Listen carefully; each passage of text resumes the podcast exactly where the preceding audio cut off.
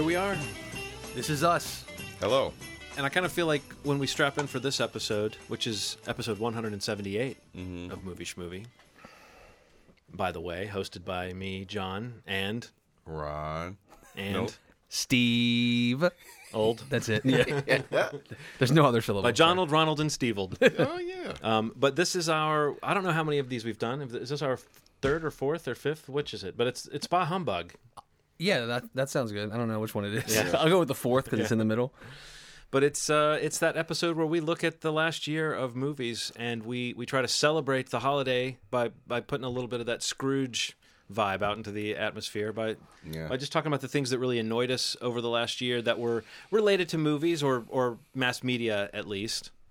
How did everyone feel that this year panned out in terms of uh, in terms of your your filmed entertainment? Pretty solid. It's sucky summer. Sucky summer. You know, I, I never can really gauge that. I would have to actually look at a list. My feeling is a lot of summers feel like they're shitty when you're in the mm. middle of them. Right, right. But I do think this summer felt kind of lacking Especially a dry. particularly big, like, what, what was the biggest movie of the summer? What was it? I'm just not thinking of it. I guess that was early I in the don't summer. know. Civil War was the was That's the big Yeah, one, that yeah. was, and that was so early. That was like May first, right? Yeah. Yeah, there wasn't a lot. See? Yeah, sucky summer. you can't even recall one. what about you, Steve? What do you think uh, when you look back on the year in? Movies, I think it's finished. I think it's finishing strong. yeah. Um, I, I would agree that like the summer kind of felt disappointing to me. Even that like kind of late spring when you kind of get some of those surprises. Um, there were like again a couple movies earlier in the year that I thought were pretty good, but it's been until like the fall that I've really kind of come around, which is kind of the case. But usually you have some of those gems of summer kind of experiences where, like even some of the blockbusters that we saw were kind of like big letdowns this year. Um, not that you're always hoping a blockbuster is going to be like super satisfying, but at least maybe entertaining. That's what summer is for, Yeah. though. Are These big, expensive movies that are very satisfying. And I, I, I guess Suicide Squad was one that kind of let us down. Yeah, down. the X Men sequel let, Yeah. let, let, let down. Um, you know, Tim Burton's big. I, I actually kind of liked the peculiar peculiar children a little bit more than I thought I would. Mm-hmm. The what is it called? Like Miss the- Peregrine's- yeah, Miss Peregrine. Yeah, School for Peculiar Yeah, Children. yeah. I, That I, was- I Is that thought a tongue okay. twister of a title? I- Miss I- Peregrine's School for Peculiar Children. Right. we Yeah, there you go. Although I do not like the lead actor. Side note, I can't stand that kid. What's that guy's name? Asa Butterfield. Yeah, yeah. You don't like him? What the? F- yeah. Why don't you like him? I don't know. Like, I just don't like him. I saw also saw him in a movie called The Space Between Us, or The Space Between, like recently. I just can't stand that kid. I can't tell if what he's doing is acting or it's just like being kind of spaz about it. You know what I mean? I don't know. Yeah. No, it's. I, yeah, but. But yeah, it just felt like that. I, I'm just basically in essence agreeing with mm-hmm. you guys. Like there was a overall feeling of like I don't think that summer really left me with too many bright spots. Yeah. Like even of the big movies that I feel like we're not going to be like those are game changer movies, but they're like, fucking entertaining. Like I don't know that I really had a lot of that this summer. Yeah. Um, It could be that we're just seeing so many movies that it's hard to remember. Oftentimes, like just a couple of months later, so. like what you were excited about before. But there's this ephemeral nature to it. There's this cycle of hype, and you get excited for something, and then it comes out, and it, even if it's great, you sort of get past it pretty quick. Yeah. Which is maybe why, uh, like a new Star Wars film or something like that feels like reliable because Yeah. you feel like maybe it's worth thinking about a few weeks in advance and seeing a few times. But who knows? You know, so th- there is like a risk inherent in all those tentpole movies, and if they keep putting them out kind of so close to each other, maybe that's part of what changes. Is you don't have that sense of like I remember after seeing Doctor Strange, Henry and I both were like let's go back and see that some afternoon. Let's just catch a matinee of it. And at this point, I, there's no way I'm fitting that in. You know, there's too many things that Right, have come out exactly. since then that I want to see. So I, I just feel like that's one thing I've noticed is there's whether it's the movies themselves or just my schedule. I'm not I'm not as likely to go back and see a movie even if I really enjoy it lately. So Very true. that can be a sign of a of a, like remember, a like, less what- than inspiring year. what I remember from this summer, Jungle Book surprised me. Oh, That's a yeah, big yeah. one. I- S- that- Civil That was from the spring, right? Wasn't that early I too? don't- That was was it early. early? Yeah. Oh, I thought it was in the summer. But Pete's Dragon was summer. Pete's Dragon, Mm-hmm. Dory, I liked. Yeah. Um, oh, Star yeah, Trek. Beyond. Yeah, Star Trek Channel was fun. really But yeah, I mean, just not, but not a lot though. I mean, like I'm struggling to think. yeah of like them. finding dory was was So, solid. Solid. Pixar, but not Really solid. earth-shattering Pixar. Yeah. And I think that Star Trek Beyond was kind of like that. It was a really solid, little, fun sci-fi movie. You know, it was a good, Yeah. a good like Star Trek yarn, but it didn't feel like it tried to reinvent anything. I mean, I kind of give it credit for just being a, a solid action movie, but it also didn't go beyond that. So, uh, no pun intended. really sorry. No, you're not. Beyond. Uh, I read. So today's episode is about. It's it's the bah. Bah Well, we're kind of getting negative here already. Oh but- yeah, I. I realize I that this is that time of the year where every episode is a little bit of an event. We have this, and then we're at the end of the year, and then we mm-hmm. start gearing up towards our best movies of the year episode. I think this year we're going to have an, another episode in between. We're going to do best television shows of the year. We're going to do a TV Schmeevy early in January, and then we get back to worst movies Yeah. Of 2016. So it kind of feels like there's a little burst of negativity, and then we get, a couple episodes later we have another burst of negativity. Bookends. Yeah. So with- we're not going to get too specific about specific movies in this episode because when we talk about the worst films of 2016, we'll get more specific about individual movies. But this is more just things that bugged you. I know the Mm-hmm. first year uh, we did this, I was really mad at like people talking at movie theaters uh, behind me. I feel like people haven't had as many bad movie theater experiences recently. I always try to think of something that has to do with going to the movies, and I, lately I haven't had like a memorable experience in the movies. I think the last one was with you at the uh the cop movie. Oh. I flipped out on that. Oh, that's that right. was last year though. that, that well, yeah, I think that was probably the last like really escalated one during a movie. Oh no, no, no, no. Probably me at uh, Batman versus Superman. Yeah. the guy crinkling his food. That actually was probably the last one. That and you were the last ones. What was that movie called? Kate Beckin- Uh, Kate uh, Winslet. yeah, that uh, Chiwetel. I Oh cannot God, remember the name of that movie. I don't remember. Uh, fake Sicario is what I call it. Oh yeah, I keep wanting to say I like see it. like District Nine, but it's not. It's not. It's like a name like that though. yeah. Anyway, So many stars in that movie. We are Just- not an authority on anything No. on this show, no, are we we? do not research stuff unless I have internet on my phone right now. Right. The last Um, episode we did, you don't know how many Wikipedia tabs I had open so that I could have all these facts, and I don't think I. Right, you know, right. What? You know, it- It's more about feelings. Triple on this nine. show. triple nine. There was District a nine. Nine, I was close. Yeah. Like You were two so words, close. nine. I got you were really close. Thank you. Um, I guess I can. I, I'll You do wanna my kick it first. off? Sure, go ahead, my man. humbug. Go ahead. Uh, we, I feel like at this point we're like a world market, right? I feel like at this point, smaller market movies, like indie movies, should be easier to see, man. Like so, Moonlight came out, um, and I wanted to see it. I had to go to the next fucking planet Really? to see this movie, man Uh, it's it's so annoying that at this point in time that there's still some difficulty to see I don't know, I guess what you call art house movies. I understand that like every movie isn't going to get mass Right. distribution, but it is so hard to see a movie like say a Moonlight or a lesser known movie it's or Loving. I think like Loving was hard to see. Like I mm-hmm. wanted to go see that in the movies.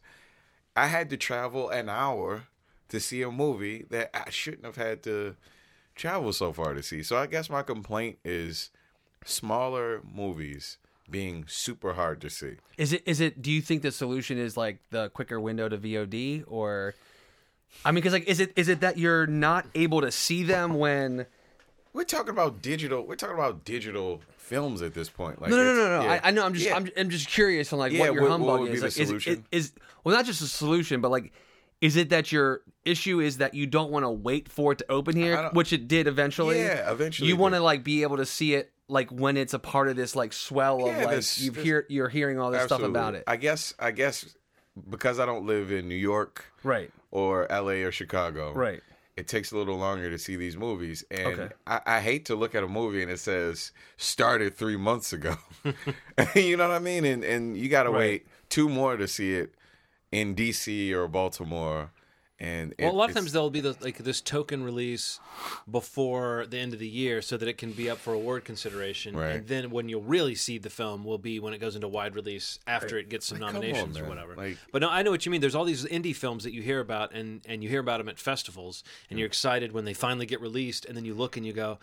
oh, it's not in my town. Ever, and Baltimore is it's it's on the cusp, yeah. but it's definitely not a select city. You know, it's like second or third tier.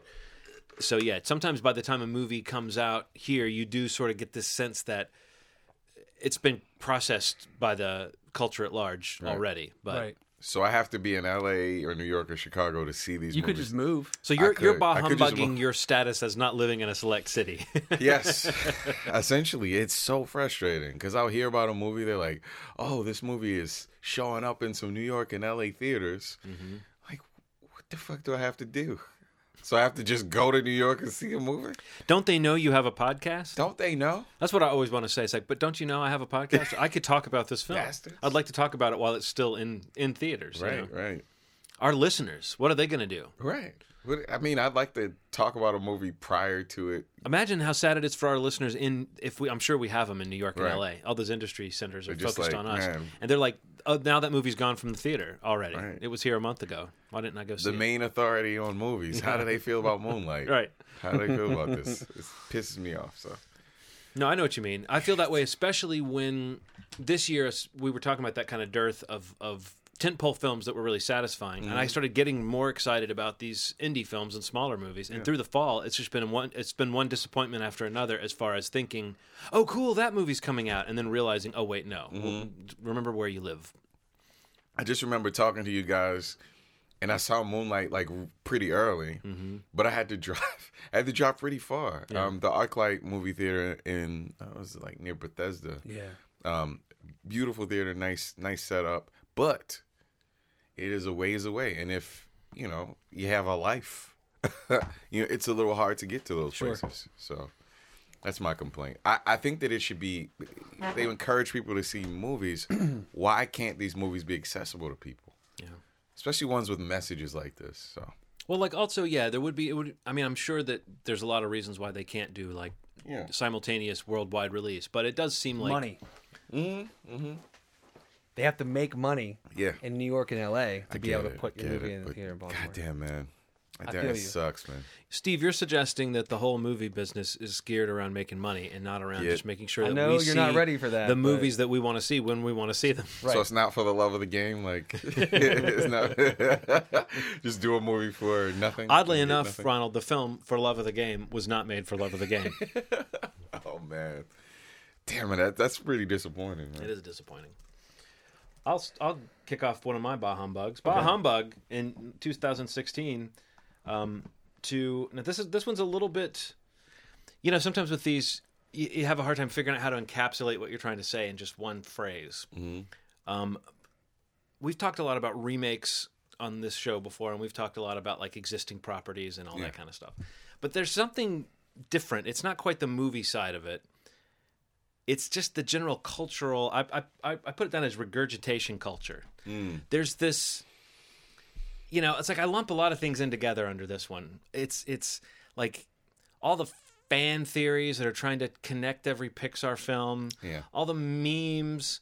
Sometimes I get sort of suffocated on memes, and Yeah. like this year, the worst. And I guess if I'm gonna if I'm gonna bah humbug a specific type of of like meme culture that's bugging me, whenever a famous person dies, a beloved famous person dies, people put out these memes that they're hanging out in heaven with the other famous people that have died recently. I recently. Love those. I hate that. I hate the suggestion that well, Alan Rickman is attending a great concert by Prince and Bowie right now. Yeah. I hate that shit Did you see so much. one- It seems like it would really bug me if I was one of those people's like friend or family member to see them used Yeah. in this way that's just like taking them from being a human being and turning them into this like a silly little icon especially if you then are going to photoshop a bunch of them into one thing or something Yeah. but no this notion that because they're dead they, they're all up there i've always hated that notion anyway Yeah. of like man you know the the jam session going on up in heaven just got that much cooler i, I hate that notion Yeah. that like janis joplin and jimi hendrix were ju- have just welcomed david bowie to the band it drives me nuts i don't know if people actually believe that's what's happening but it, it drives me crazy. How and the you feel- memes, like you know, it, it all it's like a couple days after a celebrity dies. Yes. Then you can then here come the shitty memes. Here Yep. come the shitty memes showing them uh, Gene Wilder and David Bowie are partying in heaven. It's like I don't know that those two guys would have partied together. How do you feel about the one that has Alan Rickman, Prince, and Harambe? the best one. I feel like the Harambe thing. I, I, I feel like that one got past me. I knew the story. I followed it. I developed good. feelings about it, and then I funny. couldn't believe. Like I didn't know that it had lived this other life on on Twitter and Rip social Harambe, media. man. Yeah. It's a pretty big deal. Yeah, those are so. I mean, I get it, and sometimes it is kind of diverting, and it's fun to make a little point or joke Mm-hmm. about it. But I don't like the sort of automatic response. Here it comes. Okay, and this year, every time someone would die, a, a friend of mine knew this bugged me, and he would find those memes and send them to me. Where it's like, look, look, look at this. Prince and Tupac are in heaven right now. Like, I'm not sure they would have gotten along. I- you know, It's- they it's might have, but Super weird that they do that, man. Yeah, and I don't know. I don't know that any of these people ascribe to that notion of heaven anyway. So this picture of like Alan Rickman and Prince and David Bowie, are, they all have like um, harps and they're sitting on clouds with little wings right now, and they're walking on streets of gold and they're singing, they're jamming together. They're going to the jam session at Janis Joplin's house, Ronald, because that's what happens in heaven. Celebrities who never would have talked to each other, they're all hanging out, jamming, partying. Yep. That's really bad. I like that. I like, yeah. I like that you picked that thing that you did not like. cool. My first Bah Humbug is uh, something that culminated when I recently saw a film entitled Bad Santa 2. Oh, Jesus Um, and basically, it's like just this feeling of. I mean, in general, like John trying to put it like a one little zinger on it. It's like comedy sequels. Yeah, If the movie's older than a decade, so it kind of like you're you're talking you're you're invoking the Zoolander rule. Zoolander, Mm. Anchorman, Oof. barely a decade, nine years. Yeah, I'm gonna but round still. it up. Dumb and Dumber two, Ooh. and now Bad Santa two. There's probably some I'm missing, but those ones, and it and we talked about it after seeing Bad Santa two. I, I like I, I I just can't get my head around like the relevance of the what worked a decade ago mm-hmm. still working when they're not like a franchise. You know, like you know something like Transformers, which you always bring up, like that's going on. Yeah, you know, yeah. it's been around That for makes a more decade. You know, like they're building something, they have something there. It's like where is the logic between like making a bad Santa sequel? Like I'm not saying I ever looked for that. Right, right. I'm not saying I looked for a Zoolander sequel, mm-hmm. really an Anchorman s- personally. Like I don't Yeah. know. Like I went and saw them obviously because I fucking hated them all. Yeah. But like it just really bothers me because it does feel like it. I feel like it's in some way tarnishing it to me. Yeah. It is, yeah. And like I, I kind of was denying that. So I was denying that when I saw Anchorman. And then I accepted it when I saw Zoolander. Mm-hmm. And now I'm just pissed about it when I saw Bad Santa. Now it just sounds like a bad idea. Yeah. it sounds like a across the board. horrible idea. Yeah. And like thinking that Dumb and Dumber took 20 years for that to happen. And it is painful to watch. It's really bad. It is nothing is funny in that movie. No. Like even the characters that you love in Dumb and Dumber, they, they, they don't fit into the world, Mm-hmm. or they didn't find a way to make them fit into the world that that movie comes out in now. Yeah. And even like retreading the jokes, retreading the character, like little one-liners or quips that they have that make you love them. Yeah. It's like eight out of ten times it does not work. Yeah. In these movies, and the two times it does really don't even measure up to me. Like there's one part of Bad Santa 2 that you, Aaron, and myself like were laughing loudly about, mm-hmm. and that's one thing in an entire hour and forty minute movie. Yeah. You know, and the movie bombs. All these movies I just mentioned bombed, mm-hmm. and like I don't. I just like I can't imagine how like the people that thought it made sense like it's interesting because we always have these comments about remakes reboots whatever but like these things are a different beast mm-hmm. this is a different monster that exists in this hollywood system that it's just like when are they stopping Yeah. because the comedy sequels that happen is a whole different conversation. You know, like the fact that they're building a franchise out of Pitch Perfect, you know, or they're building a franchise now to Bad Moms. You know, like that they're going to do this. But there's something to be said for at least like sort of trying to strike when Yeah. it's relevant, it's hot, it's remember you know, people remember it, Yeah. and you're not losing like generation that actually identified with your movie to begin with. Mm-hmm. You know, like I can't honestly say watching. I don't know. Like I don't even remember really laughing watching Zoolander two. Hmm. I felt so awkward watching Zoolander 2 and just seeing Bad Santa 2, thinking about how now going on three years in a row, four years in a row, there's been that movie that's come out every year. That's that comedy sequel of a movie that's a decade old. Yeah. I don't understand it. And it needs to stop. And a lot of these are are films that didn't do great the first time and grew a Exact- cult that's a good on point. home video. That's a good point. So the possibility is there that someone in the future might watch Anchorman and then watch Anchorman 2 and Right. not feel this distaste because they didn't wait 9 years. Yeah, yeah.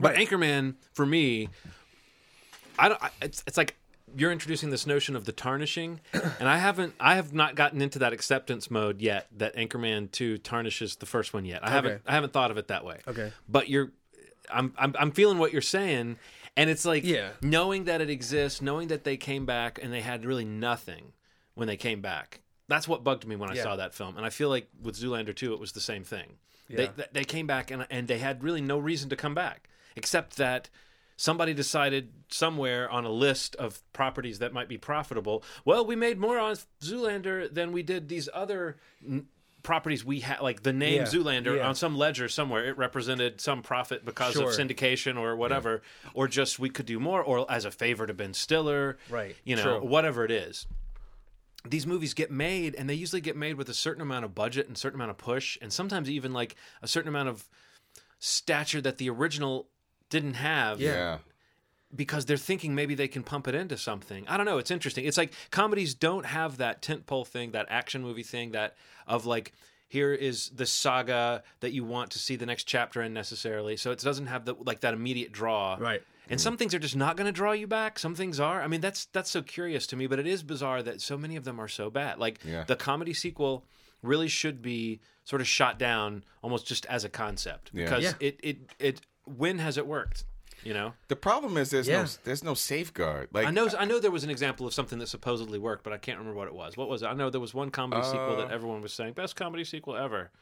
Recently, I feel like maybe you know, recently to me, which might mean in the last five years. I don't know. I was thinking five. yeah, But there there aren't the same safeguards for sequels that there are for like like uh, like- I mean obviously Disney's not the same, but like there's a safeguard that there's a standard of quality that at least you'll come out being like, okay, that's that was tolerable. Mm-hmm.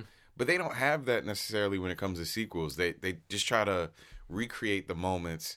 And I think that what should happen is you should have good comedic writers of the day, of the time that the new one's coming out, that kind of vet through these jokes and say, okay, so this this needs a polish. That's what I mean. Like it just That's- like is it- you can't have the Farrelly Brothers writing comedy bits like No. in a co- in like this landscape. I don't know. Like I- that's just my opinion. no. I agree. No. Like something just felt so weird about watching Dumb and Hu- Dumber too. But they also had nothing. Back to what I was Yeah, saying. they do. You're it's like right. it Yeah. didn't feel like the Farrelly Brothers reached inside themselves and found something No. that that oh we've got a reason to come back Mm-hmm. and do this thing. That's the reason you should make a sequel. You have a reason to.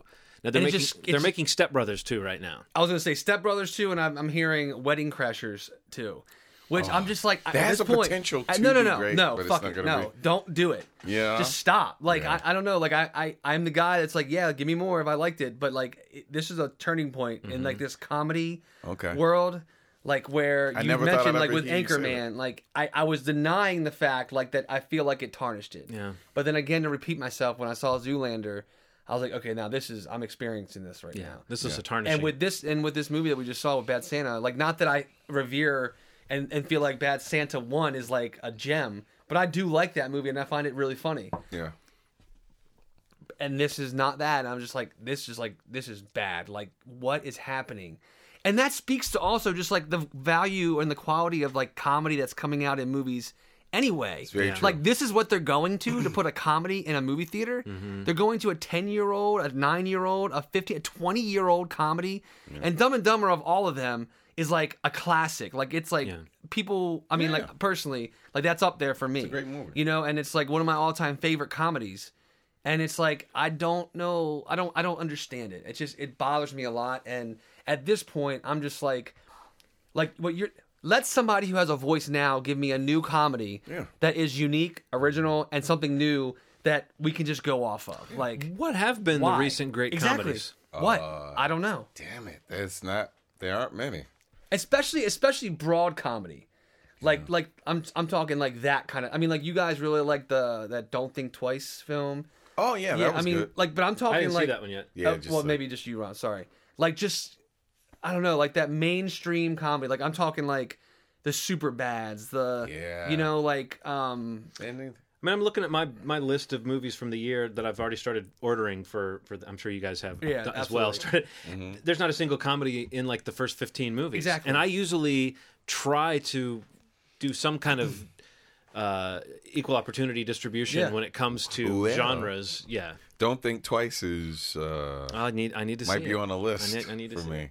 A lot of the But yeah, movies you're I right. love have comedic elements. Yeah, yeah. I honestly think that what takes the place of comedy for me is the sort of light, uh, uh, family sort of adventure film or like I mean I think like the Marvel films or the Star Wars films those usually have big laughs in them you know?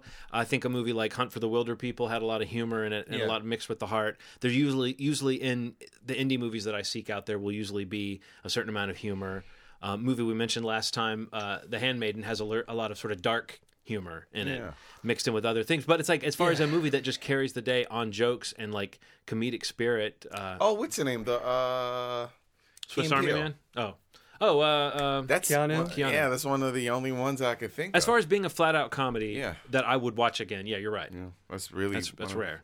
yeah, it's just weird. but it's bad. It's bad. It's, a bad sign, and like it really. Maybe we should be looking right now. That should be our mission right now. Is like to let's try to find those like as as movies are coming out in Yeah. in the future. Let's try to look for like what's the where's the bold like new comic like voice. legit, yeah, like legitimate comedy, like that's coming out. that's- not something associated with or produced by Right. anyone who's ever worked with Vince Vaughn. Right, right. You know, I mean, not and, saying and nothing against can't Vince be- Vaughn. Right. Yeah, Like I'm just very like I want that thing badly. Like I, you know, comedy has always been like a a, a favorite genre to go to, like in a at, at any moment, because it's just mm-hmm. it's great just to watch a really good comedy. Like it'll comes on, you can always leave it on. It can be background though. You know, it's just like you you have those moments and those things that you just like hang on to and love and put so much like emotion into laughing at. You know, mm-hmm. certain scenes that you could quote from any generation of where we mm-hmm. are right now. But it's just so weird to think about that and like to pose that question of like, you know, we're struggling to think of Keanu. Yeah. You know, like in the past five years, like give me ten great Mm-hmm. comedies that aren't like genre, like you know, like what we do in the shadows comes to mind. Yeah. But I mean, like that's not a broad mainstream wide release movie. it's I, I want it's not. But I would say. That's a movie I was looking for a minute ago when I said, "What are the recent great comedies?" Right, that, and- that is a movie that definitely, John like uh, identifies as a comedy and was legitimately great. I agree with you. I, but I'm but I'm challenging it to be the broad No, I know what you're saying. mainstream I know- comedy. yeah. That's the one that comes to my Yeah. mind is that film. But theatrically, like you know, like the big comedies like this year, like Sausage Party, like every year that whatever that Seth Rogen movie that comes out, and there's nothing against him because like he's putting stuff out that is a lot of people find funny and that are doing well. Mm-hmm. But like I just it's crazy to me that in the last 4 years there has been that movie that's come out that I'm that I'm bah humbugging right now, bah humbugging right now of like why go back to that decade old well Yeah. when it's it's you know like no, like leave it alone.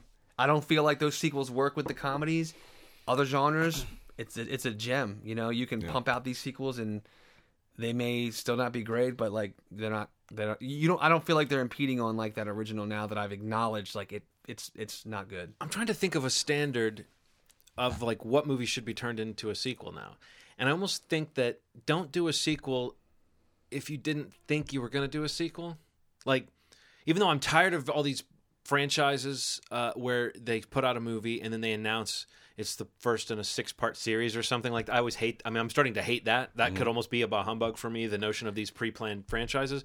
But it almost seems like all the movies you just mentioned are movies where they didn't think they were gonna do No. a sequel. But if you are making a movie and you're thinking like, oh, we got some good shit planned for the sequel, maybe maybe you can get away with doing a sequel. Do you is know what is I mean? there any truth? I, I was thinking about this. I'm thinking about like the criteria is like when these respective the four that I've mentioned like have come out.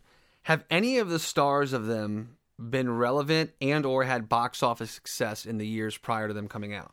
to the sequel coming out? Yes.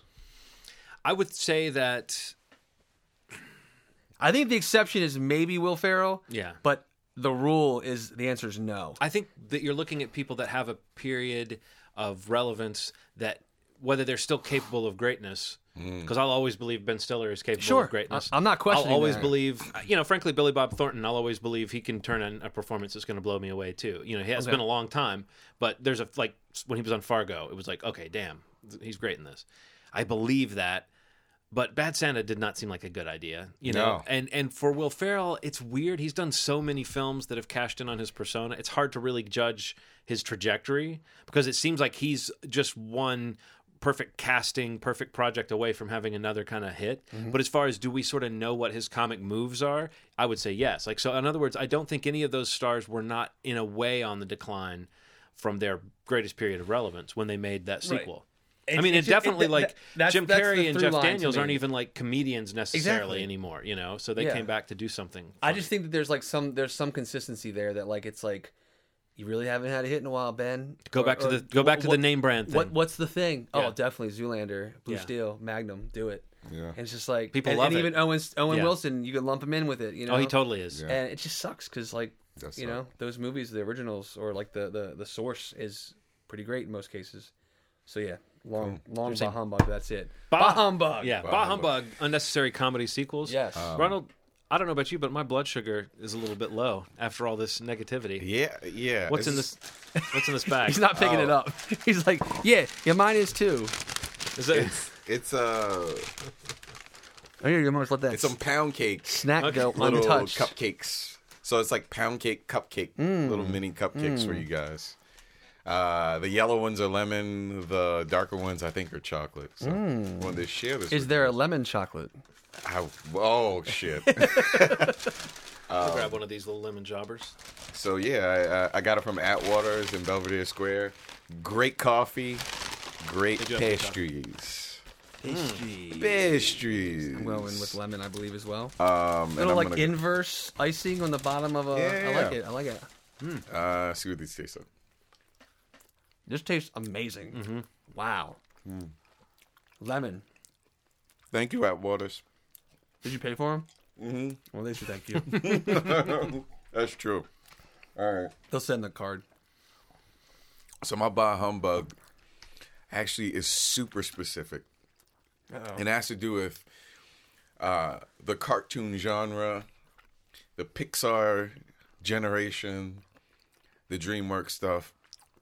I think that those movies rely too heavily on celebrity voices. I I feel like there was a time during the Disney era where there were lesser known Absolutely. voice actors. I agree. So what what it what the what the celebrity voice actor does for you is you find yourself leaning your ear towards the the screen to figure out Who it is. who's who's Kevin Hart, Who is it? who's Yeah. Louis C.K., Yeah. who's who's Idris Elba Mm-hmm. in this movie, and it and it's it's taken away from what we know. It's like the art form, and the thing is. These these companies are big enough at this point that it doesn't matter. It doesn't matter if there's a celebrity attached to it. It helps. It absolutely helps, but it doesn't matter. Most of the time, they don't even lean on the celebrity casting too much. Like I feel like, Well- it like definitely in terms of like Pixar with like Tom Hanks and, and Tim Allen or whatever in the Toy Story films, you get a sense that that is like part of the package of those movies. Is that you know Tom Hanks might be part of the marketing or something, Yeah. or they might Well, show some footage of them. But in general, Pixar does not lean on the casting in their marketing or anything like that. I think Disney usually has at least one or two big voices. Yeah, but here's my point: they're not good enough necessarily all the time to warrant putting the names uh, attached. like as compared to a voice actor. yes, Yes. as compared to a voice actor that can kill it. As like, just see any Disney movie during mm-hmm. you know the '90s. The Renaissance. yeah, the Renaissance. If you look at any of the like making ofs, you didn't know who the fuck those people were. Right. Some of them you did. Some of them you did because they were obviously established actors, but they were picked for a reason. It was like, okay, so we picked James Earl Jones because his voice is fucking incredible. Yeah. You know what I mean? Like it's not because this person is known to do a sarcastic sort of person, so Yeah. we're gonna pick him to be a sarcastic cat Yeah. it, they were cast because they were good voice actors, and I think that the movies would do. I like the so idea of much- an actor being he's known to be a sarcastic cat. Yeah. So he's perfect for this part. Perfect. Oh, I didn't mean that. Yes, You know what I mean? So let's yeah. let's get back to good voice acting versus. I like how you waited to and took a bite right Mm-hmm. before you were going to say something. It was so good. yeah, it is yummy. Let's get back to just casting people because they're good good voice actors. Has You there know- been one recently that's kind of standing out to you that wasn't like that's made you think about this or that like kind of clued you into this feeling? I think I felt like that about this the Secret Life of Pets. Is Okay. that what it's called? Yeah. Um, it's like I love Kevin Hart. I just felt like wh- what like somebody else could have been cast for a lot of those roles, and I would have felt more engaged because I didn't know that it was Kevin Hart playing a voice or Playing Louis Kevin Hart. C.K. I mean, I enjoyed that movie, but I think you're right. When I think about it, there was what I nothing. mean? There were a couple of moments where Louis C.K.'s acting, where he brought something to that character that Mm-hmm. were great, like, or that was like. That was memorable, like the- you know something about the way when when when the owner's leaving and he and she's gone for like two seconds and he says, "Oh, I miss her so much." There was something in that moment that I was Yeah. like, the performance was funny, but did it get that funniness out of being a celebrity voice? I don't think it did. No, like I look back on that movie and nothing about the individual voice actors really stands out to me in my memory, except for um, I like Jenny Slate. I was about to Yeah, say Jenny like- Slate was great, but she's she's kind of turning into a voice actor in a way. She is. because she's done a couple of really memorable, really good, really solid animated turns. And I was thinking when you were talking about this, another actor who has done that is who I think blurs the line is Alan Tudyk. Oh yeah. Like he's been like a he's like Disney's boy. Yeah, you know, like they, they they get him to do, and he always does a different kind of wacky cartoon voice. Like he Mm. did a really crazy, old fashioned kind of retro voice for Wreck It Ralph, Yeah. and then he did he was uh, one of the kind of bad guys in Frozen, Okay. and he's the the stupid rooster in Moana, Hey hey. and he's doing voices for other Disney properties. He's the robot Rogue in, One, in the yeah. new Star Wars film, and that's all under that roof. So I feel like he's an actor that is blurring the line. In that when I see him popping up and as a voice actor, I go, he's always been a good Right. with voices and always done kind of crazy characters. And he seems to me like he's a voice actor, an honorary voice actor. I think Jenny Slate is too. Like there's Yeah. some Yeah. you listen to her voice and you're like, she might have been a voice actor even if we didn't know her from these other bits She of did the comedy Sea she's Show. Yeah. But I mean, just great. her voice is so unique, it's- and, it's and you recognize voice. it. Yeah, yeah. And I think that's what you look for a lot of times with voice actors is like a unique voice that you recognize that only that person can do. Some celebrities do have that, but a lot of times they turn in something that's just kind of There's something about that sort of choice to just let's just put 15 celebrities on here and stack them up at Yeah. the end of the trailer. There's something super annoying about that, and just hearing Dude, that is that could be a humbug for me. Yeah. Is the trailer where the last shot is literally like a vertical scroll of like and you don't even have a chance to read it. There's Like, so many who- comedians or celebrities. Right. That's int- that's a good. it yeah, I didn't think fucks about with that. me, man. And I didn't realize how much it it weighed on me until you watch a movie and you hear all these voices and you're like, why are they? They're not that good at Yeah. voice acting. Why are they on this? Absolutely. you know who So- really hates this? Who? Billy West, the voice actor. I've heard him several times talk about Billy it, just West how is- how much it bothers him that like there's been this golden age of animation and he hasn't gotten picked Right. to be That's like crazy. Disney nor Pixar have used Billy West for anything. And it's like the guy's brilliant, you Yeah. know. Like uh, I've thought about well, I don't want to tip my hat, but there's a well uh, there's there, if I've, there's an episode I've thought about whether we would ever do an episode about just who's a genius, like Mm-hmm. who do you think a genius is. I'm not saying it's Billy West, but there's another voice actor that I've definitely put on my uh, un, unsung genius. People just don't think about this person anymore. Okay. So I'll save it for that episode. Okay. But pretty th- cool. th- it is very possible. That's like a that's like a party trick that you love when you're a kid. That person that can do voices. And when you're a kid, you start picking that out. But when you're a kid, you notice like these weird old comedians that used to do like voices for different cartoons. It wasn't that you were picking famous people necessarily. It was that you were just recognizing them from other cartoons. Yeah. So there's something about that. There's a little bit of magic in conjuring a character with your voice. Yes. And I don't think that every even talented actor is is is talented at that. it is a difficult thing and then when you hear good versions of it it's like oh my god like Mm-hmm. that's that's why you felt some of the feelings you did i keep bringing it back to the disney movies but during the disney era there was a reason why you felt the way you did it wasn't just because of the great music the voice acting was fucking amazing Mm-hmm. and if you have to pick a lesser known c- celebrity do that you know it's okay to not to pick somebody that's like second tier versus like a, a, a hot actor or actress Right. at the time. It's just It's, always just- it's funny too. Like I always feel like, feel like I always drew a correlation. Like when I like thinking more about like the animated musicals. Like I always feel like I always loved the non celebrity, non pop singer version of like the singles from the it's movies. fuck is exactly. I always loved the actual like voice actor singer version, Yeah. like Jodi Benson and like these version these these these singers who you don't know. Yeah. it, it's kind of the same thing as like the voice talent for the dialogue too. Yeah. It's like you don't ever really get a choice in it until you really do. With these singles or these music that come from the like like the Moana soundtrack we were talking about last time, like this on the soundtrack, the version that whatever the pop singer of the moment's name is does versus the actual the voice actress that does Moana. Yeah. Yeah. Like ten out of ten times I will pick that version of the song that that Every girl sang. time. Mhm. It's Every so time. much better. Just like the performance sometimes when you don't really associate it with like what you know to be Kevin Hart or Right, whoever uh, you know is samples. It's a good point. Cool. I'm glad you guys like that one because I Yeah, was it's good. afraid because I was Good. like, oh, this is a weird one. No, it's funny. I've thought about that many times. It's Yeah. like I don't like playing. I mean, even though my ear automatically does it, Yeah. I don't like playing spot the celebrity yeah, either. I hate it. I hate it. It takes away from it a lot. It's like the same reason why unknown actors can be so great in certain properties. Because Absolutely. you aren't thinking about all that baggage. yeah. And you're not- Totally. You're, you're not. You're not going. Where do I know this person from? You're just believing it.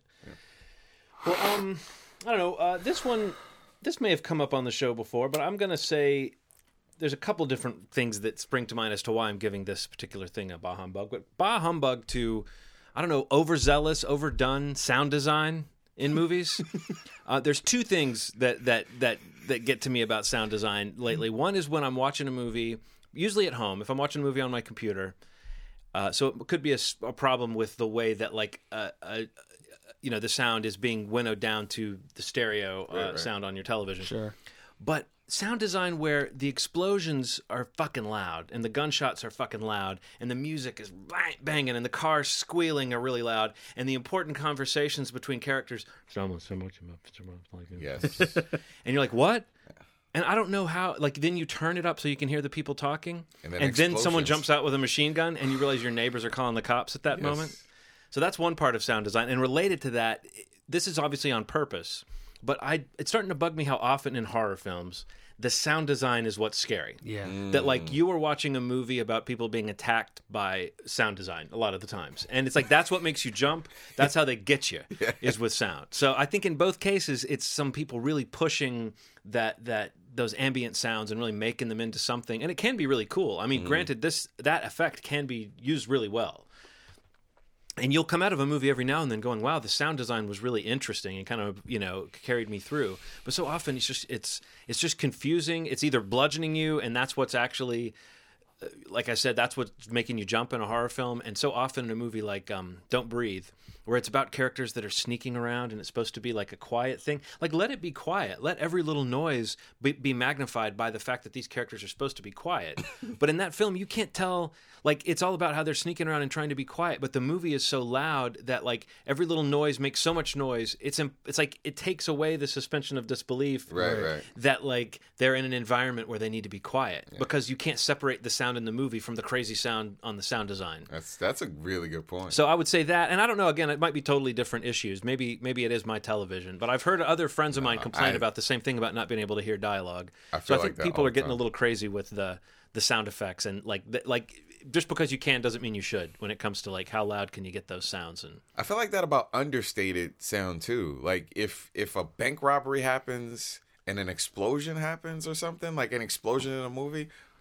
Okay, so I'll give you a perfect example. Uh uh Suicide Squad had these scenes where big things were happening like explosions and that just wasn't loud enough. and I watched it at home and the same thing happened. Like they were in a situation where something huge blew up and it sounds like like not very loud and people are talking over the explosion Right. how, how's that even fucking possible how do you speak over or like the explosion is not as loud as a car door slamming or something. yes i'm serious man it bothers the fuck like I'd have to just- see it again to see if I pick up on that. it's super weird it Which I bothered won't me do. when i Good one. yeah uh, well i guess since nobody's ever gonna watch that movie again but yeah that's i feel the same way and I Sound wonder if it's just me getting old and my ears getting No. old. When I'm sitting there going, I don't hear what they're saying. No, Why don't I absolutely hear what they're saying? So when you find a movie with good sound design, like uh, I think it has to do with love for things, man. Mm-hmm. I- know it's it's super weird, but it's it's dismissive to think that you can go through a whole process of screening several times, being in the editing room, watching this thing, listening to this thing, that this wouldn't be a part of the process. Somebody's like, that explosion is entirely too loud or entirely too soft, mm-hmm. that that's not considered in a a multi million dollar movie. Yeah. That's fucking weird, man. Yeah. So I I, I noticed it a lot, I, and I I'd say for during the course of a, a year, seventy percent of the movies that I see have that problem mm-hmm. at home. So I I don't think it's your imagination it, or the fact that you might feel like you're getting older. it's not that, man. Just shitty design. So. I, So I- if anybody out there is listening, that's a sound designer, just fix your shit. please, Come correct, please. please. Bah humbug, overzealous sound design. I, I might need your help on actually labeling what this bah humbug is, Mm-hmm. and I don't know if I'm breaking from like the talking about a specific movie, so maybe you can help me generalize this a little bit. But I, I Just have, for the record, Steve, do you remember one of your most memorable bah humbugs was the uh, fake baby in one of the Twilight Twilight. films? So I think you can get specific. Uh, what, you know, what, what, was her name? Renesmee or something? Renesmee? Like? Renesmee. Yeah. Fuck that baby. Fuck that baby. that comes out wrong. well, yeah, but still. Oh god. Uh, so basically, this is this is recently I, I've had very strong feelings about basically the failure of a certain film to kind of connect and do well at the box office. Hmm. Because one, I liked the movie quite a bit, and two, I really like the director of the movie and thought that it would have been the film that maybe kind of bumped him up a notch on Hollywood's whatever hierarchy of, of movie guys, movie mm-hmm. makers. So I think we all at least like Mike Flanagan and some of the movies that he's made.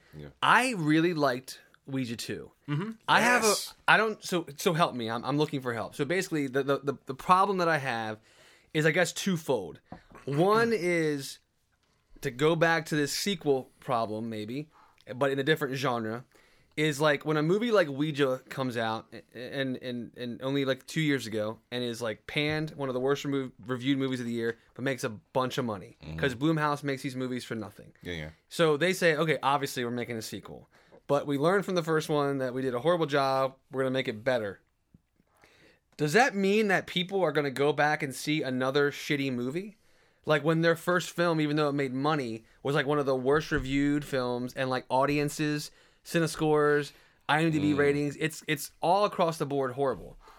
I have a really I take it personally that like a filmmaker who I really like and champion like Mike Flanagan it's uh, it's weird. Like he got this sequel to Ouija, Yeah. Yeah. and they're like, "We're gonna do it right this time." It's basically he, I've read interviews, I've listened to podcasts he's been on, and like and and Jason Blum and like the whole creative team at Blumhouse is basically saying, "We know, like, yeah, you've seen, like, be be apprehensive a little bit. Like, I understand Ouija wasn't good, Yeah. but we're gonna give you the reins and you can make it better." Like, I feel like that sets him up for failure because it, a movie that like made money but nobody liked Mm-hmm. critics or audience members they just got duped into seeing a movie. You know what i mean? They marketed it really well. They got their first two weekends which was probably about 70% of the box office that movie made. And now here's a filmmaker who really should be able to find success with a movie that like the one he made. Yeah. but it's Ouija 2. And literally, like, the movie has made money, sure, and it's maybe going to be one of his more successful movies, but it should have been really big. Yeah. Mm-hmm. So I guess my, my gripe is really just like with a studio being able to say, let's not make a sequel to Ouija. Let's just have you make a movie that we're gonna put out like Blumhouse. Let's uh, Mike, let's have you make a movie. Mm-hmm. Let's not just do a sequel to Ouija. We're doing all these great micro budget horror films. Just take the what you just made and and you know let's call it something else. You know Yeah. that's what I kept feeling after the movie. I was like, sure, there's a Ouija board in the movie, but like that movie could I feel like I feel like could have existed on its own as a separate horror film Yeah. with a different element in place of the Ouija board, or even still having a fucking Ouija board in it. Yeah. because it's a prequel. Like the only tie to the original movie is that little stinger at the end of the credits. Yeah. You know, and for anybody who gives a shit, no one does. Which doesn't Right, register. exactly. Yeah. Like, haha. Like that that's the tie that they had to do to make it like, you know, this is the sequel to Ouija. Like in case you were wondering. You think if they didn't call it Ouija 2 and just call it like Ouija Origins and No, just just kept it there? nothing Ouija. Like it, like it, it was Ouija uh, E- E- Origin of Evil or whatever it was officially called. I'm having trouble like deciding what I want to call this, but I mean like it really bothered me that like there's this horror talent that's been like increasingly like getting better and like reaching more and more of an audience and this definitely feels like a misstep for him. Mm-hmm. And like the next step for him is Gerald's Game, Stephen King adaptation going to Netflix this year, which I, apparently is going to be you know a big thing for him. He did Hush for Netflix also, but I just have a really big problem with like a studio like Blumhouse, who I really like, saying even though this movie was horrible, we're to still make a sequel, as opposed to getting this really great horror voice and letting him make a micro budget movie that we are to fucking market the shit out of and pump him into the next level. Yeah, it's almost like there's this thing. It's like an effect of that thing we've been talking about forever of just name brand recognition Yeah. that they Yeah. don't. I mean, almost related to the comedy sequel thing Right. too. That there's like this misconception that you're better off with a recognizable name, no matter what. Sure. Even if, in the case of Ouija, like it was critically reviled and audiences didn't like it either. Like that is even a worse calculated risk than making a Zoolander sequel 10 years too late. Uh, yeah. Because it's like Yeah, yeah, yeah. because it's like at least with that there is this perception that the cult has grown. But with Ouija the only thing that that name recognition can do is hurt the film Uh, if it what- even exists. That's it. I honestly That's don't think it. most people knew like I feel like that title is confusing the origins of evil. Yeah. If you don't know that, I mean, you know what I'm saying? Like Ouija wasn't enough of an iconic thing, so saying "see how it all began" is like weird, weird marketing. Right. But if you took the scary elements of that film and and yeah, I mean, I think that one of the coolest moments in the movie is the looking through the planchette. I agree. So I feel like you, if you'd have to have something you can look through, Okay. you know. But outside of that, I think the Ouija board is incidental to what makes the movie scary. Yeah. and it's not even part of the real horror. The supernatural aspect of the movie is not connected to a Ouija Yeah, board. yeah, it's connected to things that are coming through it. So in that sense, um, yeah. Spoiler out there: it's not a haunted Ouija board in Ouija Origins of Evil. uh, but at the same time, I don't know. It uh, it is weird. It is like that movie was doomed by that decision. But I don't know. I don't know what you would call that either. It's, It's like just- just it- just it- short sightedness and maybe belief in some kind of branding as as It's it's almost like you know they they kind of like I, I'm pretty sure like you know like I think they did like Sinister and Sinister 2 Mm-hmm. Purge I think is them and Purge through whatever three or four of them there. So I mean they definitely buy into this like if it makes money we're gonna keep making them. Right. And Ouija like fit that. Yeah. But it's like different because there's other movies like audiences liked and critics didn't like slam down. It's like just because it still made money, it bothers me that it was like, oh, it's in that funnel now. You know, Yeah, but sequel, sequel, but, sequel. yeah, people don't know it made money. People don't remember it. Yeah, so it's weird to think that that matters to anybody. you right? know? No, no, totally. And that's a part of my Yeah. problem is that like they banked on that, Yeah. but it's like, and by, but by doing that, like they've assumed the audience recognizes it. And they think that they're gonna make more money. Like, there's two assumptions happening that I feel like just fucked this guy over. Yeah. And I don't know, like I feel like I'm like his cheerleader right now. But I like but I. I like him a lot, and he seems like a like an awesome guy. And I love how accessible he is. I love how much he's on social media. He just seems like he's like I just want him to succeed. Yeah. And I and he is like he's a success.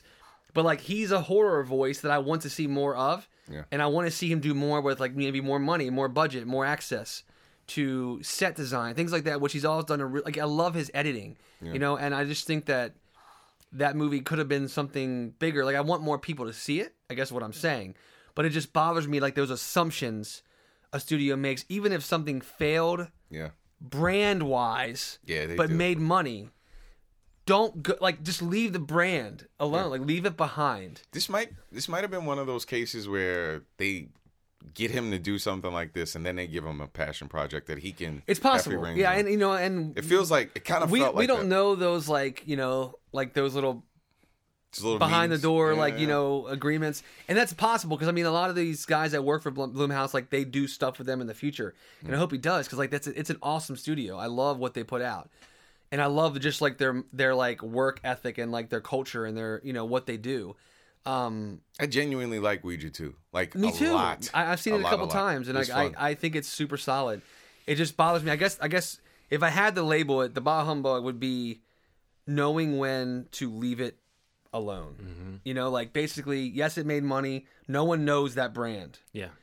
just leave it by like it's different between like a brand that people will recognize and say let's keep going back to that well a little bit you know or that people actually liked Or even something that critics, right, that critics didn't like, but that audiences responded exactly to, or like an something. audience will come Yeah. to you even if you know a critic is going to pan the hell out of this. Right. The reason that movie made money in the first place, the first one that is, is because it was cheap. Yep. And horror movies usually have pretty good opening weekends if they've if they've planned everything right. Yeah, and, and they do a really good job of marketing their movies. Yeah. movies. But I think the people that saw that movie, if any any correlation, lost any interest yeah, in seeing exactly. any further. and anything with the the n- l- label Ouija Origin of Evil, Ouija Two Origin, whatever naming convention Mm-hmm. it went through. So I just think it's like I think it's a big learning like, and this is me on my ch- high chair, like telling a studio executive, it's like a learning experience to say. I think like, you're on a high horse. If you were in a high, if you were in a high, chair, high chair. you're eating like Gerber serving, applesauce serving, or something. serving uh, knowledge. Up. Yeah, you know, it's just like you know, there's so many successes with these studios and specifically them, and they're like amazing at what they're doing. But it's just like I, w- I hope that it comes to a point like when you have this person like that has talent and, and promise, like I, I believe that he does, in the wing to like to take a project from you.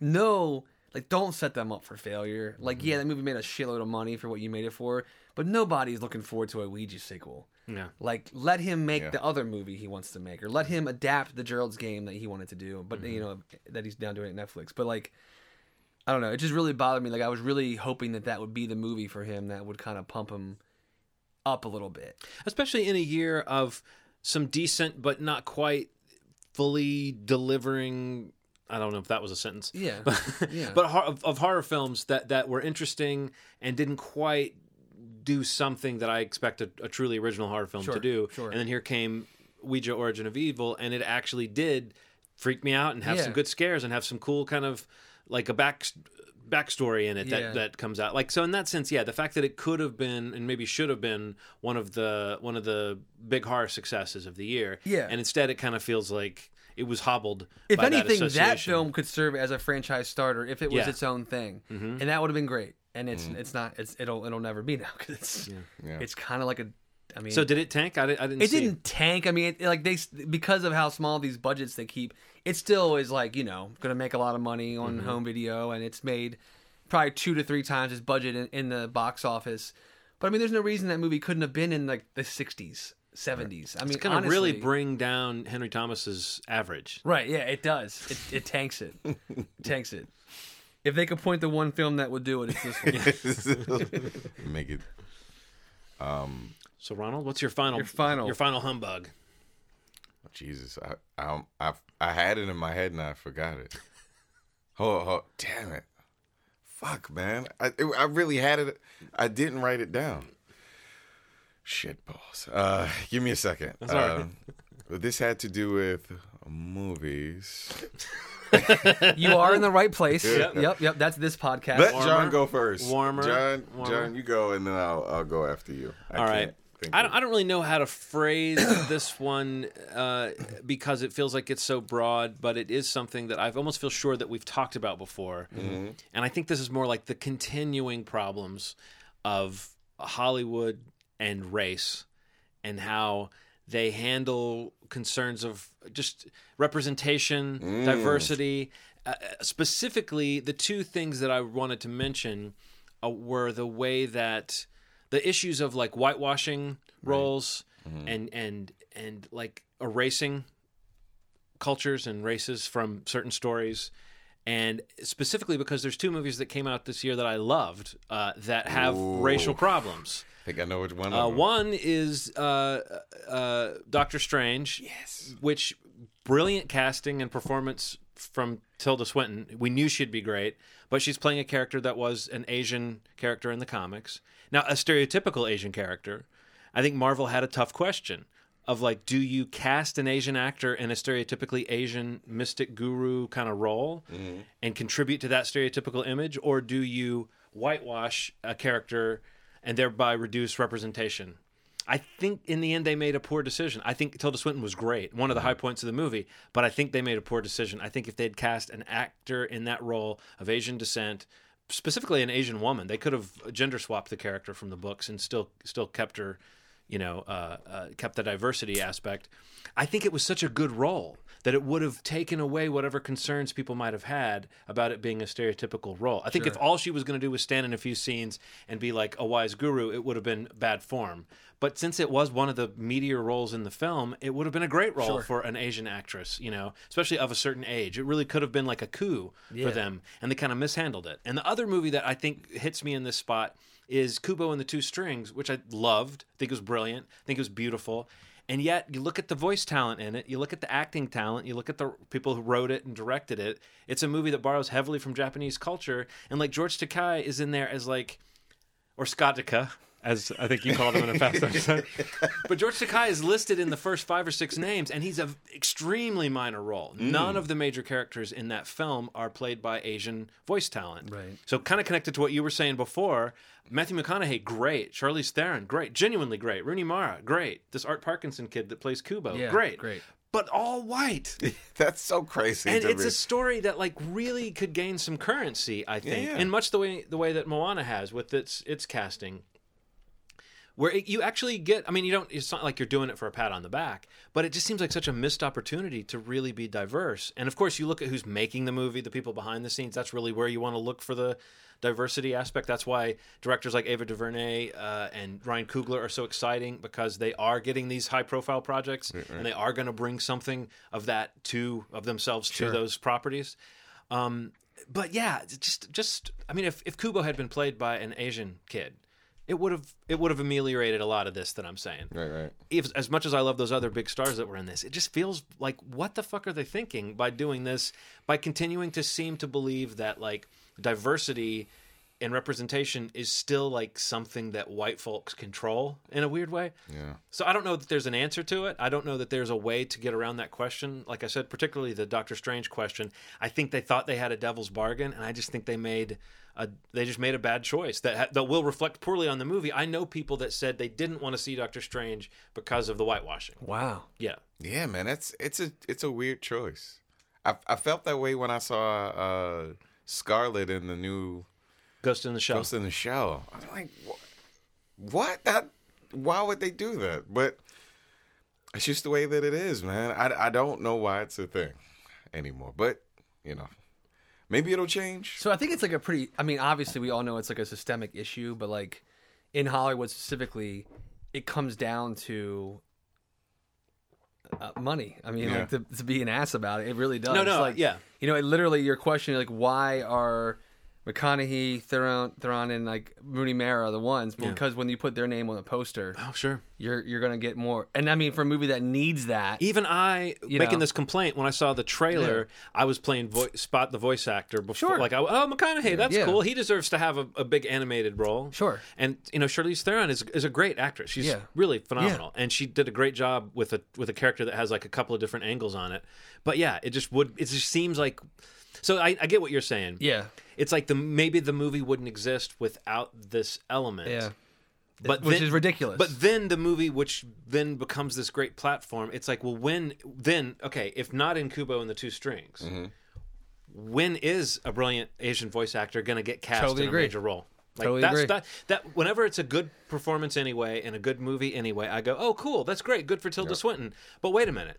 What about a middle-aged Asian actress? When is she going to get a great role Man. in a tentpole franchise film like this? If you don't give this role to her, even though we we can see what they were trying to avoid from a million miles away. You know, mm-hmm. they were trying to avoid a cliche. yeah, And then they fell right back into it. Well, they fell into a different, maybe worse cliche. Yeah, you know, yeah. yeah. Yeah. if you're listening, to Tilda Swinton, I love you. I, I really do. But but yeah, this this was this was just an unfortunate. I, I almost don't envy the actors who are cast in those parts Right. because it will always make. You know, you don't turn down a great role, I guess, but maybe they should. Do I have the last pick? I mean, I go, but did you remember yours? I did. All I right. did. Okay. so, So, but bah humbug, uh, uh, whitewashing and racial uh, diversity issues in Hollywood. You better Hollywood. let Ronald say it before he forgets. Yeah. okay. Did you forget already? No, I didn't forget this time. Don't forget, Ronald. So, um, all right, you guys know, big fan of comic book movies. And this year, I think two movies from this studio came out, and I was like, man, look, I'm gonna give it a chance, see how it goes. and I think. All right, so I think that the DC movie universe at this point has stumbled greatly, right? And I'm like, all right, we'll give we'll gi- give it a chance. What do you think of Wonder Woman? How do you think it looks? Wonder Woman, I think, has the potential to be there. That sounds familiar, doesn't it? Yeah. It's like deja vu. Has the potential to be there like Captain America. I think that's what they wanted to be. Right. It looks good. It really looks good. looks And fun. I, I, I'm gonna say this. Like I, I said something. think so? No, no, I do. I just, it's just like I totally agree with what you're getting at. But we did say this about. we literally had this Right. conversation about Suicide Squad. So- no, I remember when we said about Suicide Squad that the DC universe was counting on it. Yeah. And after Suicide Squad, we said like- now we're counting on Wonder Woman, but we realized we're saying it with a little bit less conviction. Right, However, right. Wonder Woman does seem like it could be. It could be. It could be like a flashpoint for for different things that might work better. But Yeah. but I agree with you. It does seem like they're This is a. they're down. Yeah, this is a big miss. But I- but Suicide Squad one. was not a miss for them. That's the other thing. That's Yes, crazy. that's the weird part. Like we were we were wrong about Suicide Squad as far as our feelings. It, it made bank. I mean, it, it- was yeah, numbers wise. Well, no, we weren't wrong. Like, No. no, it's a fucking horrible movie. No, I- they will make money regardless of No, how good I'm they saying are. that with uh, sarcastically. I'm, but I'm just saying, as far as like being in line with the the zeitgeist, we, we were against the zeitgeist on on Suicide Squad. Yeah, it's kind of like the race is being won by them in a way, but it's it's it's the grossest win ever. Like Imagine that, like if something lesser were to win, like a big contest or a big race. And you were to sit there scratching your head. Why would you who- ever- Who are the people that are supporting this so Yeah. much? What a world that it's so successful. that be? I Yeah. can't imagine what I might Can't be thinking of that's think got of sort it. of a bah one day. humbuggy kind of attitude. so. Eh, the money's being made hand over fist with this mediocre movie, and I think I can comfortably say that I I think I'm I'm not like everybody else, like f- fuck them and stuff like that. But I think I'm I'm done with the idea that DC can pull out a win in terms of quality at this point. Right. I think that I'm done with that. I'm done with that because I wanted it to work, man. Mm-hmm. I think that so you're done with hoping, or you're done with I'm Done- done with. I think I'm done with. You're not going to go see Wonder Woman or Justice. I'm gonna see. I'm gonna I see know, those movies. kidding. You know, I'm gonna see them, but with a way less enthusiasm. But the Wonder Woman trailer is promising in comparison. Mm-hmm. I said something. I said something during the Suicide Squad whole talk that I think that I regret saying, and I and I'm gonna repeat it, kind of the same way I did about Wonder Woman. I said something along the lines of maybe, if I'm not mistaken, the the rest of the movie would have to be stick figures Yeah. In order for this to be a bad movie. and I don't think I, I don't think I want to say that anymore. I think Wonder Woman, You don't want to look at a trailer and think that. and I think that Yeah. for I think that, I mean I think that it's for most movies you see it and you're like okay I know, but DC does a thing where no, they could literally be shit for the rest of the movie, and it it it's terrible. It's a terrible. They're fucking terrible, man. And I and I and I don't know what else to think besides the rest of the. yeah. Wonder At what point are we just fools for continuing to hope? I mean, this would be sort of like the way it felt after the first couple of Star Wars prequels came out, and I was still sort of interested in the third. Right. I knew I was going to go see it, but Yeah. uh, but all the joy had gone out of the relationship, you know. And I Yeah. feel that way towards DC. I definitely do. Like Batman versus Superman has been on. Um, like free on demand, you know, for a couple of weeks. And even Henry scrolls past that. I mean, how does he know? I didn't like come him and tell him a Right, lot of bad stuff about it. Maybe he noticed the absence of hearing how great it was or something. But I just feel like yeah, there's a sort of a stink around that that There is. property. I mean, but I, I guess it's kind of that same. So how did Suicide Squad become such a hit? Who, who are the people that went to see that again and again? Well, Suicide Squad did that whole like. uh Was it just everybody that shops at Hot Topic? Yeah, the hot topic While they thing were at the like, mall, they Harley Harley Quinn in physical form did it for everybody, and and and as simple as that is, like I know it sounds fun. Marvel doesn't have a woman equivalent of that. They don't have a Har- Harley Quinn is that person for a lot of people. Mm-hmm. She's she's snarky and and witty and violent and cool. She's sexy, and there's something about all those things together that equals memes and you know you're like Cosplay of the yeah. year there's like there's shit. like Uh, there's like uh, the whole thing where you're like, he is a regular person and shows like the original Right, version right, of it right. and freaking, the you know, it's like the, those. So who, who do you think had more cosplays this year, um, Harley Quinn or Eleven from Stranger Things? Because I feel like I saw I think Harley Quinn those. just because there's like that strippery. there's a history too. Yeah, that strippery Yeah, sort of thing. deal. that's true. You could do the sexy, right? Yeah, yeah. yeah. Okay, I, I guess you're right. I guess you're right. So Anything sexy, they take anything and make it. There's probably a sexy Eleven out there somewhere. But yeah, somebody's definitely done it. That's, that's guaranteed. so that's my hum, bah, bah, humbug DC. My final bah humbug, I'll keep it brief. Um, and I feel like it's becoming like an annual thing. I get it onto as many episodes of negativity as I can. Two words: Johnny Depp. Fuck you, So Johnny seriously, actor Have you, jail. have you done him before? Because I don't. I, I don't know officially if it was a bah humbug or an actor jail or just us Yeah. shitting on him Us and just whatever mention- yeah. shitty thing he's done recently. His brother Ronnie Depp does. both. Depp. At this point, give me Ronnie Depp. You know, know, what I'm right? saying? Um, I'm not gonna spend too much time on it, but like, it is insane to me how much like I've grown to physically react to Johnny Depp being on, on screen in a movie, in an interview, like on an article online. Like, I physically am repulsed by thinking about him. Right. Like now, even Yeah. like it bothers me so much that I mean, this is uh, in the news and everything like that, but like that he's a part of the Fantastic Beast franchise now, and like his uh, little scene in the first film, Yeah. Um, and like just that little scene in that movie, So stinky. it is horrible. Mm-hmm. It completely ruins not the movie for me, but that reveal, that placement in At the, the, movie. risk of being too spoilery, I will just say it makes me especially mad given how good Colin Farrell Yes. is in that film. yes, Yeah. Like truly you. good.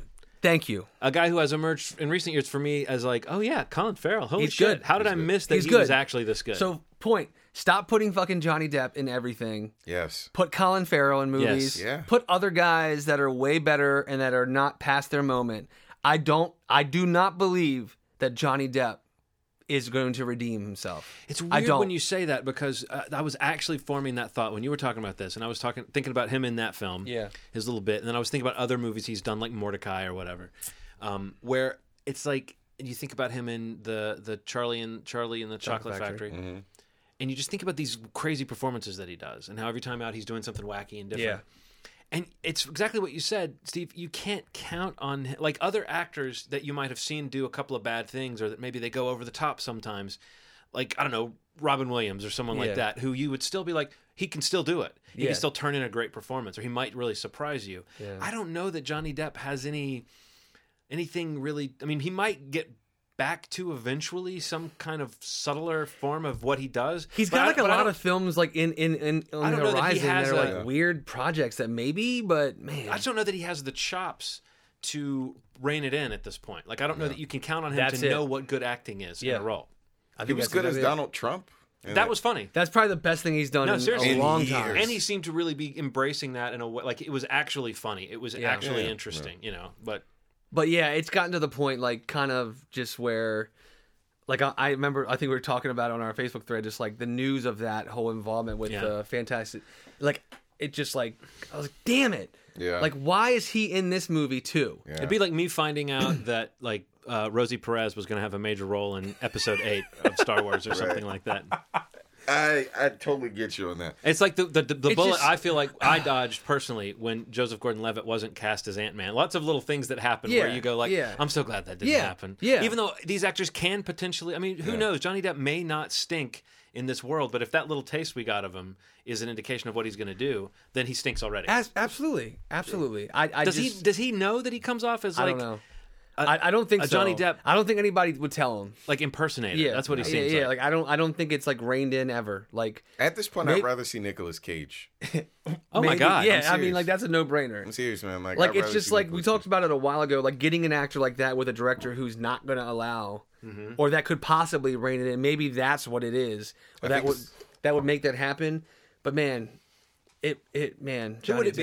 Depp, i don't know we, we said before like i think you said or somebody said quentin tarantino I Yeah, think Quentin Tarantino could Yeah, do something yeah. yeah interesting. with i. I, I agree like that would be an interesting one or the Coen brothers or something like that yeah, yeah, that would be. like be. some very like directors that have a voice that they want you know their actors to kind of buy into. Yeah. Um, but man, but it makes Johnny you wonder Depp, man. if there's a reason that he hasn't worked with those people. Like, is there a reason? Like, Absolutely. is, is it that Paul Thomas Anderson, Quentin Tarantino, the Coen Brothers, they don't want to deal with Johnny Depp and his and his possible. weird energy? He It's probably very smells like an ashtray, and apparently he's he's also had some personal shit Yeah, that came to light that was Yeah. not too savory.